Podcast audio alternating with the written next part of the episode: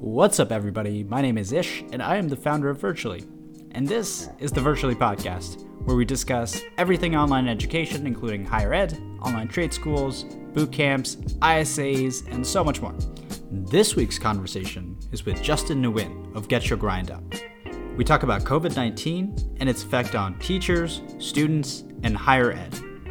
Justin gives some great advice on what you should do if you're a student during this crisis. I hope you enjoy. Hey everyone, my name is Ish, the founder and CEO of Virtually, and today I'm joined by Justin Nguyen of Get Your Grind Up. Justin, do you want to introduce yourself?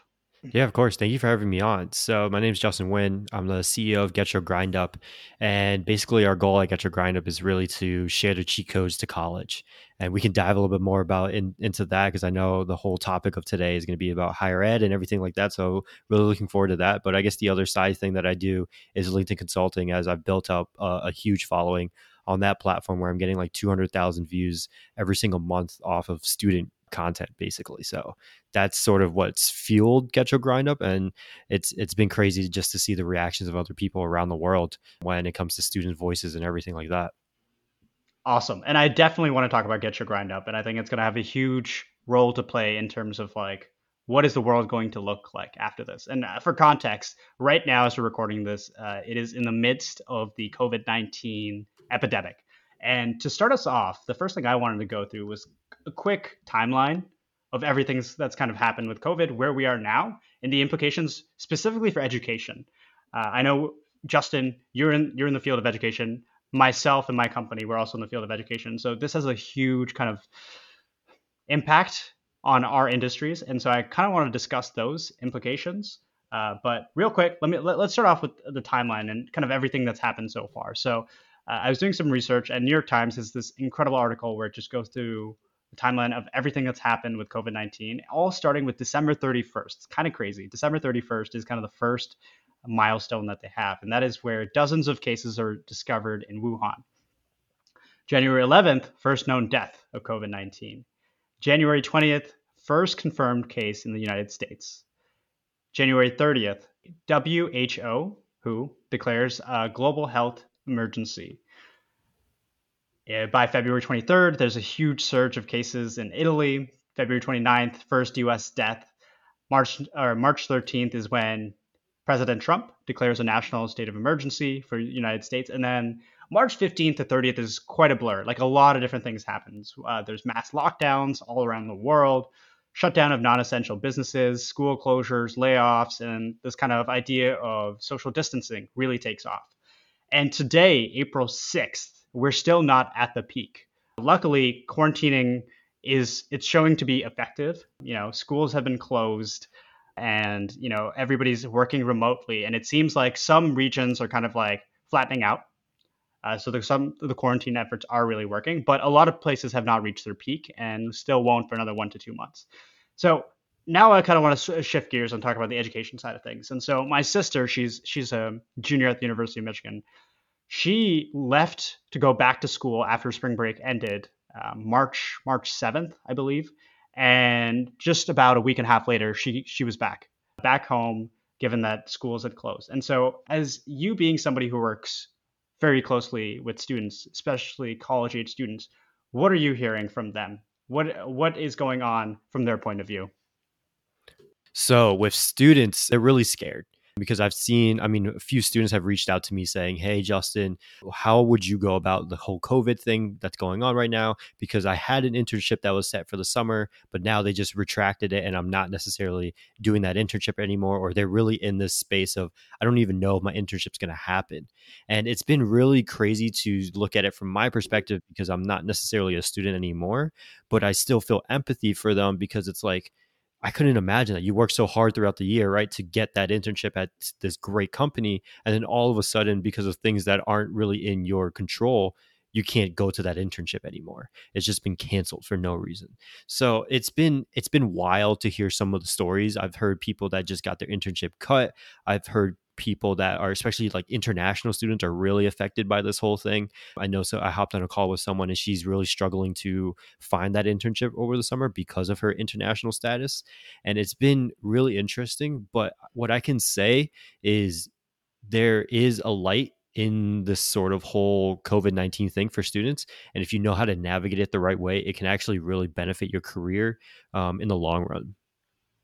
Yeah. And and I totally see the fear as well. My my sister, she's kind of been adjusting to online classes, right? And so everybody's been kind of scrambling, both kind of industry, same as with higher ed, same with even teachers and universities and it's it's interesting because there's a scramble happening and people just don't know what to do i'm curious what you've heard how are teachers adapting to online teaching so I've I've got some inside sources at some schools. So I reached out to them to see how like their universities are doing.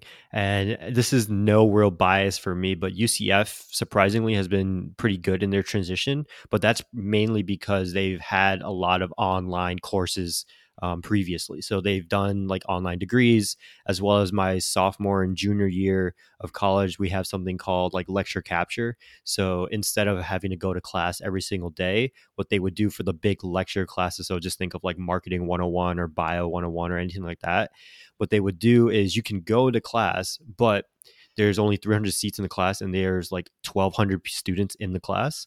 So what they did was they would record the lecture and put it online so you can either watch it live or you could watch it later on in the day at any time that you wanted. So that was great for me because i used it to my advantage of like being able to intern and essentially work because then i can just watch it on two times speed right instead intern an hour and a half course until just 45 minutes. So it was great for time management but they had those systems already in place. What I've heard is from institutions that if you're thinking of like more prestigious schools that don't necessarily have um, the capacity to try out online um, schools. So think of like the private schools, the smaller schools, etc. That they're like, oh my god, now we have to transfer um, to online teaching. They're really struggling because a lot of their professors are older and they they're more on the research side. So they're like i don't want to learn zoom. I don't want to learn all these different programs that i have to do. I just want to teach my class. And teaching on zoom versus teaching in person is completely different in terms of the way that you have to engage an audience and interact with them and everything like that. So it's it really depends on each school situation. But for the most part if the school has had any sort of online like strategy previously of like online degrees or courses or anything like that, they're probably transitioning a little bit better, at least from the teaching perspective. But if the school is a smaller private school where they're used to just, they preach about like having small class sizes and everything like that, they're probably struggling a little bit. And we've already seen some schools close down because of this. So it's been, it's been pretty crazy. That's really fascinating to hear, especially kind of the bit about how these larger kind of class sizes, they're the ones that are really kind of seamlessly going through this because they've actually leveraged technology and they've had it integrated into their program from day one. And it's actually the smaller classes that are struggling. That's really fascinating. Uh, so I know I know Zoom is really popular right now, but what other I guess tooling are students and teachers relying on right now during this crisis? I don't know. I'm really only hearing Zoom, to be honest. I haven't heard much about any other platforms. I mean, they're pushing people to like do things on the side of like LinkedIn Learning or Teachable and taking online other online courses, which is weird because it's like you're already paying for a course. Why would, why should you be paying for another course? But if you think about it, at least from the larger university standpoint, what a lot of these schools will do is they don't necessarily even teach in the classes anymore. Like a lot of my homework that I remember in school was basically online through Pearson or MyLab and and all of those things. So that is still staying the same. That's a, that's why again with these smaller universities where they're more focused on personalization for lack of better words of like their education and providing worksheets to their students etc they're struggling with this with this transportation and transition because they're not used to utilizing a platform like a pearson or a MyLab or MyStatLab or anything like that yeah totally so I'm I'm also curious is like do you think that an online education can be as effective as an offline one? Now it turns out right now we have no idea when schools are actually going to return to normal. I read an article by Scott Galloway, uh, kind of a celebrity marketing professor from NYU Stearns, and he in his article mentions that he personally believes that a lot of schools hundreds of schools will not actually return in in the fall. So you know, right now we're just looking at this in the short term, but this imagine this could could last potentially eight months, and so a lot of students will have to get used to learning online. And so I I'm curious from your experience and what you've observed and the conversations you've had, Do you think, I guess, one, are students adjusting well to this online learning? And is your hypothesis that it's a good medium and it's an effective medium for learning? I think it's a good medium, but I don't think we've figured out the execution of it.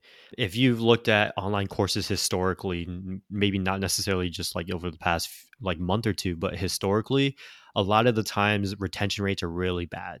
For instance, I know from like Full Sail University, it's a university in Central Florida. They're mainly focused on like music and film and and that type of things. They have a whole bunch of Grammy winner, winners, etc. And they have a lot of online degrees they've been doing it for a while because they're very tech driven but their retention rate is like below 50% or something like that. So what ends up happening is again, it's very different to teach an online class and retain their engagement and their their attention that way versus trying to maintain someone's attention in class. Because if you're in class, especially again these smaller classes, it's like, hey, ish, start paying attention. Like we're going over this next thing. But if it's all online, you don't necessarily have that connection, right? You can have on Zoom, right? You can game the system, just have some loop playing around the whole time, and your professor will never know. Or you don't even have a camera, and the professor can't necessarily say, "Hey, Ish, go buy a camera," because it's like, a, there's no one you can't even find a camera right now. They've been bought up like crazy. But also, too, it's like, so you're saying I have to pay more, right? So it's it's really this tricky situation where I think it is the future, but I don't think anyone has really mastered um, the execution of online education just yet. Yeah, that's a really good point. And I, I kind of want to real quickly hop over to this LinkedIn post that you had recently. And I think you had some really interesting insights that resonated with me. And I'm going to read that LinkedIn post real quick because I think it might be valuable for the audience in terms of context. So, in it, you say, Here is where I think the biggest disruption in higher ed will come from once everything returns to quote unquote normal. It won't be majors, income share agreements, or even recruiting, not at least yet. I believe it will be the professors, especially the non tenured professors. The ones that are innovative will see the power of freelancing in higher ed.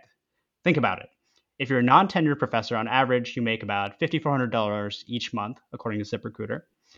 Example, you're an economics professor, you want to teach micro and macro to students because the traditional higher ed, you were able to teach 150 students a year. Now, with the internet, you've made a course such that it's automated. You set 10 hours a week for office hours to help students that need the help. You spend another 10 hours answering emails. You enroll 100 students a month in each course, and it takes 40 hours to complete at your own pace. You price the course at $300, uh, 100 students, two classes, $300. That's $60,000 a month before expenses. So it's overall cheaper for students, more pay for teachers, and you're basically you then kind of point to Khan Academy and show kind of the scale that it's been able to achieve. And so one of the things you're kind of implying is that a lot of professors are going to see a bigger opportunity because of this crisis. Can you talk about that a little bit? Yeah, I mean, if you just think about it, right? If you're I think you have to first look at it from the student perspective. The whole thing right now is student debt and how that's such a big problem. And so I think the average, I think what did I say the average course credit was. It was like 500 $600, right? Na- national average is $600 per credit hour. So you have to multiply that by three. So you're paying about $1,800 per course for the most part. So instead of paying $1,800, imagine a professor who's a microeconomics um, professor. He just does his microeconomics 101 class for $150. You've just cut that price by 95% and you're saving 95% of your regular tuition costs and you're doing it from your home and you don't have to drive to campus pay for parking or anything like that. So in the long run it makes sense and again it all really comes down to the creative which a lot of the which a lot of things in the world really end up coming down to of is the professor good enough? Can he keep the students attention? Because the cost is extremely low compared to what it would cost to go on onto campus. But the other thing, which I didn't mention in the post, because A, you don't have enough characters in the post, but also you don't, I didn't bring up the whole topic of what's the word? Accreditation. So, what, what I mean by accreditation is a lot of universities, at least the ones that you should be going to, they're supposed to be accredited by some list of accreditation agency. And without that accreditation, then your degree is essentially worthless. And that's what's happening with a lot of students because they don't necessarily know to look that up when they're in high school. And they're going to these private for profit universities and their degrees aren't accredited. So when they graduate and they go to look for a job, they're like, oh, wait, your degree actually doesn't mean anything because there's no one to back up what you actually learned. So that's sort of the biggest hump that a lot of these professors have to overcome. But I think if the business professors start to do it, then everything will start to fall from there. The business professors probably have the most acumen when it comes to creating an online course and learning how to market it and getting brands behind it. But for instance, let's just say you're a marketing professor. Let's just say Gary Vee, right, creates a, a course and he it's the marketing 101 course and what you'll learn is social media marketing, you'll learn traditional marketing, a little bit about everything and creative, etc. And it costs you $500 to do it as a student student. You go through it, and what Gary's done is he's worked with the brands that he already wor- already works for with uh, VaynerMedia. So just think of like Pepsi, uh, Mr. Peanut, etc. All of these other brands, and he's partnered with them, saying, "Hey, if someone gets this degree from Gary Vee, then you have been accredited by that company essentially. So I think that might be a way that professors can kind of work around that by leveraging some of the relationships that they already have in these industries.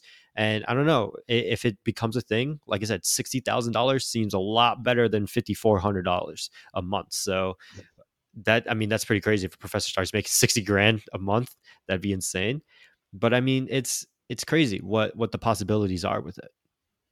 Absolutely. And that really resonates with me. With the teachers, I think to a degree they become their own brands, right? I think it'll be kind of two pronged. One, I think like it seems like we're headed in a direction where, you know, the, the teachers, they're very reputable sources in terms of they have an online presence. Like uh, Scott Galloway, he's very reputable online. He has a large LinkedIn following. People people trust him, right? He has a brand. And by being one of his students, you would get his stamp of approval right? And so I think companies would see that, and that could be the thing that gets your foot in the door. On the other side, I also feel like we're seeing companies kind of move more towards being merit based than rather than just looking for a stamp of approval. And at least from where I've seen this in my in my personal experiences, I when I was an intern at at Facebook, I was a software engineering intern in 2015 at Facebook, and I remember after finishing my internship, my recruiter came and spoke with me, and she's like, "Hey, here's a full-time offer. And i was like what do you mean full-time offer? I'm i have another two years of school left. And she's like yes yes you you know you can choose to go finish school and then after you finish school you can come work for us or you could come work for us starting next week. And that just blew my mind. But the reason that they said that is because they had seen what i had done. Through the three months they had seen that i met the bar the hiring bar that they had set for full-time employees. They they knew that i had the capability to succeed at this job. And so having a degree at the end of the day did not matter right? It was more about like evidence-based kind of decision where it's like hey based on kind of what you've been able to achieve, that's what we care about more than a diploma. Do you feel like companies are headed in this trend where where more than the brand of the university that based on what projects and what achievements you have, that's what's most important?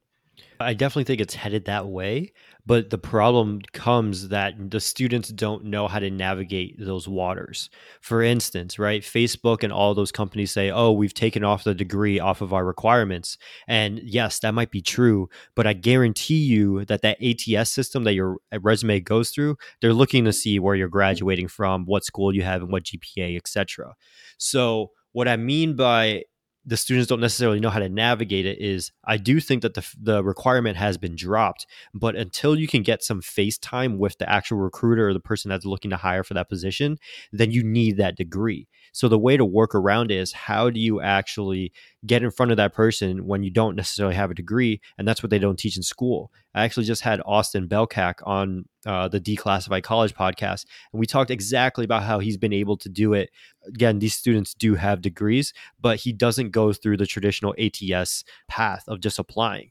I think according to him, he says like t- only 2% of people who apply online get an interview. So if you're playing that game, you're just I'm you're just hitchhiking essentially, just hoping for something to happen. But the way to work around it is building finding a way to create a champion on the inside and austin calls this you create a, a relationship and then you create a a VVP, a value validation project.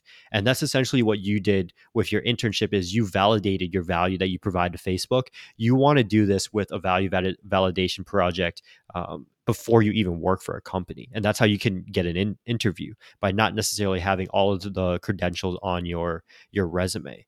So for instance, what's that would look like is let's just say Get Your Grind Up is a huge company in the future, right? And you're looking to apply for Get Your Grind Up. A VVP might look like, oh, if you're a marketing student going through our marketing campaigns that we've run in the past, looking at our going through our Facebook and looking and analyzing our page and seeing what ads we've run previously and seeing the engagement on that and saying, oh, if I were to do this, this is what I would do X, Y, and Z. And this is why, because I talked to this customer, this student, this other student, etc., to come up with this idea.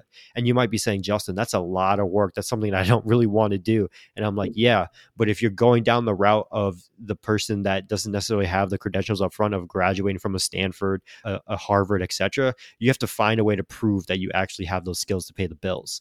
So that's the only way to do that is through hard work and finding a way to showcase the skills that you actually have. Yeah, absolutely. And I, I guess I, I, left out the part that I, at the end of the day, I did go to a top tier university. At the University of Michigan, the reason I was even able to get that internship was because Facebook recruits at the University of Michigan. They don't recruit at every university. And so already I had a leg up on computer science students who were going to these small liberal art universities where they don't even get the chance to get FaceTime with these recruiters. And so you, you bring up a really good point. And uh, one of the things that's been on my mind as well is that I guess as we start to see these kind of like smaller private institutions emerge where it's more it's more like a trade school than it is like a university. And we've kind of seen a, a large kind of emergence of these types of online trade schools. And the way they've been kind of able to overcome this hurdle of accreditation is by leveraging the income share agreement, which you actually mentioned in your post. And it seems like income share agreements, that's, you know, the idea of like commission based services. They've been around for a while, but for the first time, I think right around 2011, 2012, we started seeing the emergence of them in education. And the big innovation here, so people in industry claim, is that it aligns the incentives of institutions and students and it reduces the barrier to entry because again for those who don't know what income share agreements are essentially they allow students to go through a program and then not pay for any upfront cost. Essentially, how they pay back the institution for the education is once they've actually landed a job and it is over some threshold decided by the institution, they pay a percentage of their salary back to the institution for a number of years. So, for an example of this is Lambda School. I'm not sure if you're familiar of Lambda yep. School, Justin. They're they're the big one who led the charge here. And what they do is they do a 17% income share for 24 months. So once you've gone through their program, right, and you've graduated and landed a job in software engineering for over $50,000 a year in terms of income, you pay back 17% of your income over 24 months. And I remember, you know, first hearing about this and it blew my mind. And I realized like, oh my God, like this is life changing for people. People are going from these service jobs, waiters, waitresses, working at movie theaters, making minimum wage to making six figures in under a year it seems game changing. One thing I'm curious about it. What are your thoughts on income share agreements? Are they the future, or is it is it a very niche kind of financing mechanism that uh, is not going to see mainstream? I think in theory it makes a ton of sense, right? Because why would you pay for something that you don't necessarily know the value of? And if you have the ability to not necessarily pay up front and only pay if you see value from it, then it makes complete sense. And it, like you said earlier, it aligns sort of the mission of the university with the mission of the student, as well as the mission from the company that's looking to hire these students too.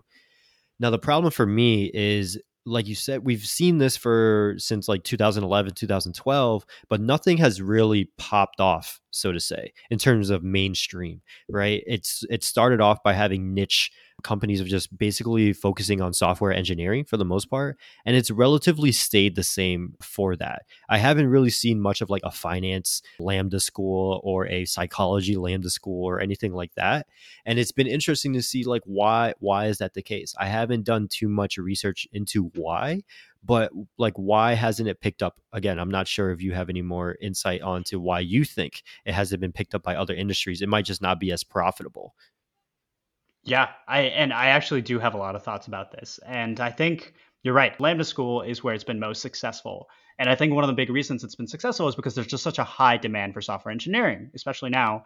And the pay is just so is so high too. So you can like double, triple your salary in under a year. So the value proposition is very high. I think it's partly just because the companies that are most equipped to kind of uh, run these kind of income share agreement educational institutions, they have to be venture backed, and all the venture backed companies are in San Francisco right now. That's that's my hypothesis. I, it's it's unclear if this is going to change, but I, I think if there was a time for it to change, it would be now more than ever. According to the Washington Post, 10 million Americans filed for unemployment benefits in the month of March. And so the the problem that I see, and this is going to be, I think, the the bigger implication of COVID 19, more than I think just immediately the economy crashing because of you know people not being able to work, but this drastic, drastic rise in unemployment. And you have all these employees who are you know in the short term they're going to get by on unemployment and working for these on-demand services. But when you know things start to go back to normal, these kind of grocery stores and delivery services aren't going to need these employees and so they're going to have to let them go and they won't be able to return to their previous industries like travel or hospitality these local businesses. So where are they going to go? And so i think if there's a time for these risk-free online trade schools to take off it would be now. I agree but it's i think i think the scale model of of the income share agreement i think that's where you might start running into problems of can you hit other verticals other than software engineering like what is another vertical that really produces high high high end salary positions upon graduation? There's not many out there if you really think about it. Like just to say general business degree right? Whether it's finance marketing etc most of those students that are graduating are maybe making $50000 and if they're making more it's probably because they're they've got a consulting gig at a big four company right? So it's is it really economical for the other industries other than just software engineering and like maybe regular engineering like oil and mechanical or oil and chemical engineering? I don't know. I'm, again i'm not have you done research into that? So i haven't but i you know one of the things i'm really thinking about right now is people aren't looking for high paying jobs they're just looking for jobs. Yeah. and so the the industries that were they were trained to be in those industries may not exist after covid-19 is over. And so what they need to do is they need to retrain and what are they going to do? Are they going to go back to school? Are they going to spend two to four years getting another degree? Oh, absolutely not. One, it's time consuming, and there's no guarantee they'd even land a job once it's over. And so that's why I'm thinking like these online trade schools could be a game changer, is because one, they're they're not long. They're focused very specifically on one trade. Within six to nine months, you learn all the skills you need to succeed in this industry. Second, they're online. They're accessible from anywhere. So it doesn't matter where you are in the country, you can still be learning from an expert. And the last thing is this income share agreement where it's risk free. Right now, people are losing their jobs. They cannot afford to kind of pile on fifty to hundred thousand dollars of debt, given that we're headed for a rough recession. And so, if somebody can go through one of these programs within six months, learn the skills that it takes to jump industries and land a job, maybe maybe not six figures, but like a solid like 50k a year job, right? And then only pay back if they've actually succeeded in landing a job and without any risk of taking on student debt. That seems like a really high value proposition. And, you know, and it hasn't right now, it really has stuck to tech, but it, it could be like this could be the push we needed to get online educators to go out there and start these trade schools in other industries. Yeah, I mean, if if it's going to work, it's going to work now, right? This is their chance to really make an impact on higher ed.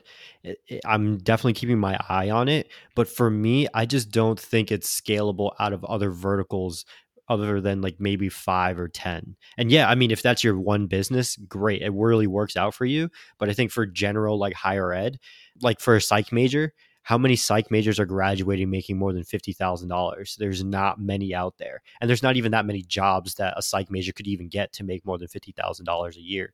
So I think that's when that business model starts to run into problems. And that's probably why you haven't seen it be picked up by higher ed either, because they don't want to be held liable for all this free education that they'd be giving out essentially for that. But I don't know. We'll see. I'm excited to see where it goes in the future. Yeah, absolutely. And you've got a really good point. And obviously, these trade schools can only work when there's a high demand for the jobs that they're training for. And so one thing a lot of people are saying is like it, it's a disaster. All these like local businesses are going out of business, uh, and what's going to happen? And I always feel like there's like there's this law of conservation when it comes to uh, the economy and jobs, where yes, you know, a lot of these kind of like brick and mortar businesses are going going bankrupt, but those jobs aren't disappearing. They're just going elsewhere. They're going online. They're going to e-commerce. They're going to be content creators or online educators or gig economy. They're going to become drivers or delivery workers. And so I, I think that that's the only way, you know, a program like this succeeds. If it specifically is focused on helping training people for jobs of the future, jobs that can can survive an epidemic like this and can be completely online if they need to be. No, I agree. I think I, I think there is an avenue for it to play in. I just wonder if it's ever going to encapsulate higher ed like everyone says it's going to. I'm not sure yeah. if it ever if it gets there or anytime soon, but it'll be really interesting to see what happens over the next 2 to 3 years because of everything that's happened with the coronavirus. Yeah, totally. We'll we'll have to see. Uh, one one last kind of point I wanted to cover, which is not just I guess the people who are losing their jobs, but what about now these like college seniors who this was supposed to be you know their second semester of college. It was supposed to be really fun. They were going to look forward to graduation. Now they might not even get the chance to walk the stage, let alone find a job. How do you think I guess COVID nineteen is going to affect their future? Yeah, man. I mean, it's it, it's actually like it hurts my heart right? Because it's it's they'll never get the chance to walk across the stage really. I mean yes they might do it maybe in the in the fall or the winter or whatever it is but it's not the same right? If you've had to wait six to eight months after you've actually graduated. So i, I feel really bad for those seniors that are in college as well as the seniors that are in high school too. The other thing with it is you can actually use this time to navigate your career really well and what I mean by that is, yes, you maybe you're the student that didn't have a job offer com- uh, coming for you after you've graduated. Now is your time to shine because everyone doesn't everyone doesn't have a job um, coming for them upon graduation. So what I mean by that is you don't have a scarlet letter on you anymore because you don't have a job. You kind of have a mulligan, and you can use that to your advantage by being able to figure out ways to network because everyone is online everyone is paying attention to their LinkedIn. Everyone is paying attention to their email way more than they were before because they have nothing better to do. And if you're a student and you you learn the email marketing and you learn how to cold message people, you will be able to get in touch with people that you never would have thought that you would have just because they see a random email of you saying looking to connect with alumni and they're like oh cool i want to connect with some ucf students because i've got nothing better to do and i want to find a break from doing all this work that i'm doing for for Disney or whatever it is. And and so they'll hop on a 10 or 15 minute call with you and then you can build on that relationship maybe it becomes a referral for you when everything starts to shift back to normal but if i'm a student what i'm doing right now is putting in all the groundwork for when it does shift back to normal and i can get back into the job search so to say and i'll be top of mind for a lot of people so that's what i would do if i'm in in a lot of students shoes but I mean, the last thing that I would I would talk about for seniors is this is something that I didn't even think about until I started talking to some people in higher ed. Is that most universities are moving more into like a pass or fail system because these students didn't sign up for online courses, so they don't necessarily want to be put on their GPA or whatever it is. But how does that affect grad school? How does that affect medical school? Is a pass the same thing as an A? So if you're an A student, do you like do you get dumbed down because of these people that with C's they got a pass on their on their uh, transcript. Like, how does that all play out over the next five or ten years? Who gets into med- medical school? Who do- who doesn't get into medical school because of all these things that are happening? And we won't know until another ten years or so to see what the real effects are.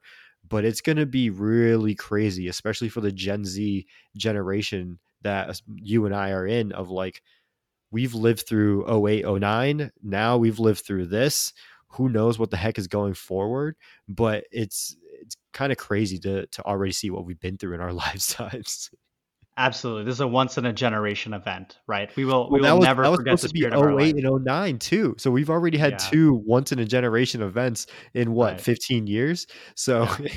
what a time to be alive! it is absolutely insane, and uh, you know I love the way the framing you had there, which is you know, yes, this is affecting all of us, but seeing this as an opportunity. I, I'm sure you saw this over social media, but a lot of people are kind of reflecting on the past and the history. And one of the one of my favorite tweets is that Sir Isaac Newton he discovered calculus while he was quarantined among this was amidst another epidemic at the time.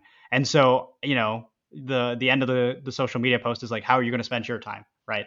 And so I guess to summarize for all the listeners, how would you say like, hey, you know, we could be now quarantined for the next 2 months minimum. What is your advice to students right now who are kind of lost and trying to figure out what's next? How should they invest their time? Yeah, I mean, let's just say you're running Instacart or Uber Eats or something like that for like five or six hours a day because you're trying to make some money to survive. And you've got plenty of, you still got plenty of time throughout the day. I'm not asking you to be on LinkedIn for 10 hours every day. You literally just take one hour, go on LinkedIn for an hour every single day, optimize your profile, make it look nice so that when you're reaching out to these people, they look they have something nice to see and they kind of give you that reputation of like, oh, this student actually takes himself serious or herself serious. So create your LinkedIn page, make it look nice. Spend an hour a day on LinkedIn of just messaging new people that are alumni from your schools at companies that you want to work for in the future, learn about their journey, etc. And then from that hour, what you're going to want to do is like spend another 30 minutes sending emails. So it's an hour and a half a day. That's one Netflix special. That's all it takes. An hour and a half a day. You do that for 2 months for the next 2 months I guarantee I can almost guarantee you that if you do it correctly, you'll probably have a job once this whole thing starts to um, start to like turn back to normal, essentially. Because if you generally spend an hour and a half every single day on just networking, you'll probably meet anywhere between 20 to 30 people every single week. And if you do that every single week for the next eight weeks, your network has just gone from zero to over 200 people. And those 200 people, someone is still going to have a job out of that, hopefully, if you've done it correctly. And one of them will be looking to hire a young person, a young, motivated person, and they'll appreciate you reaching out and putting in the work during all this rough time that's going on. So just do that. An hour and a half. That's all I'm asking. An hour and a half. Yeah, and with and with compound interest, that 200 quickly becomes 600, 1,000, 2,000, and so the the opportunities will start pouring your way instead of you hunting them down. I think that's one of the one of the most powerful things about you know building up an audience and building up a network is that over time it kind of flips. It goes from you kind of chasing to you basically having opportunities just handed to you. But it doesn't happen without making that investment every single day and consistently over a long period of time dude compound interest. It's something that not a lot of people understand but i i'm sh- i'm sure and i hope people wholly understand it after what they've seen with the coronavirus. Like it's a force to be reckoned with if you know how to use it in the right way. Yeah absolutely. Well justin this was this was an awesome conversation. Any last second plugs you want to give to the audience I mean, if you're a student out there looking to learn the cheat codes to college, check out our podcast, Declassified College, on any podcasting network out there. And if you want, you can connect with me on LinkedIn. Just do LinkedIn slash IN slash Justin GCGU, and that should be my profile. So just check me out there. Send me a message that this sent you to to me essentially, and I would love to connect and learn a little bit more about what you're doing right now. Yeah, awesome. This was a really fun conversation. Thank you, Justin, for coming on. Thank you. That was Justin Nguyen of Get Your Grind Up. If you're interested in learning more about Justin or Get Your Grind Up, feel free to connect with him on LinkedIn or going to getyourgrindup.com. This is Ish, signing off.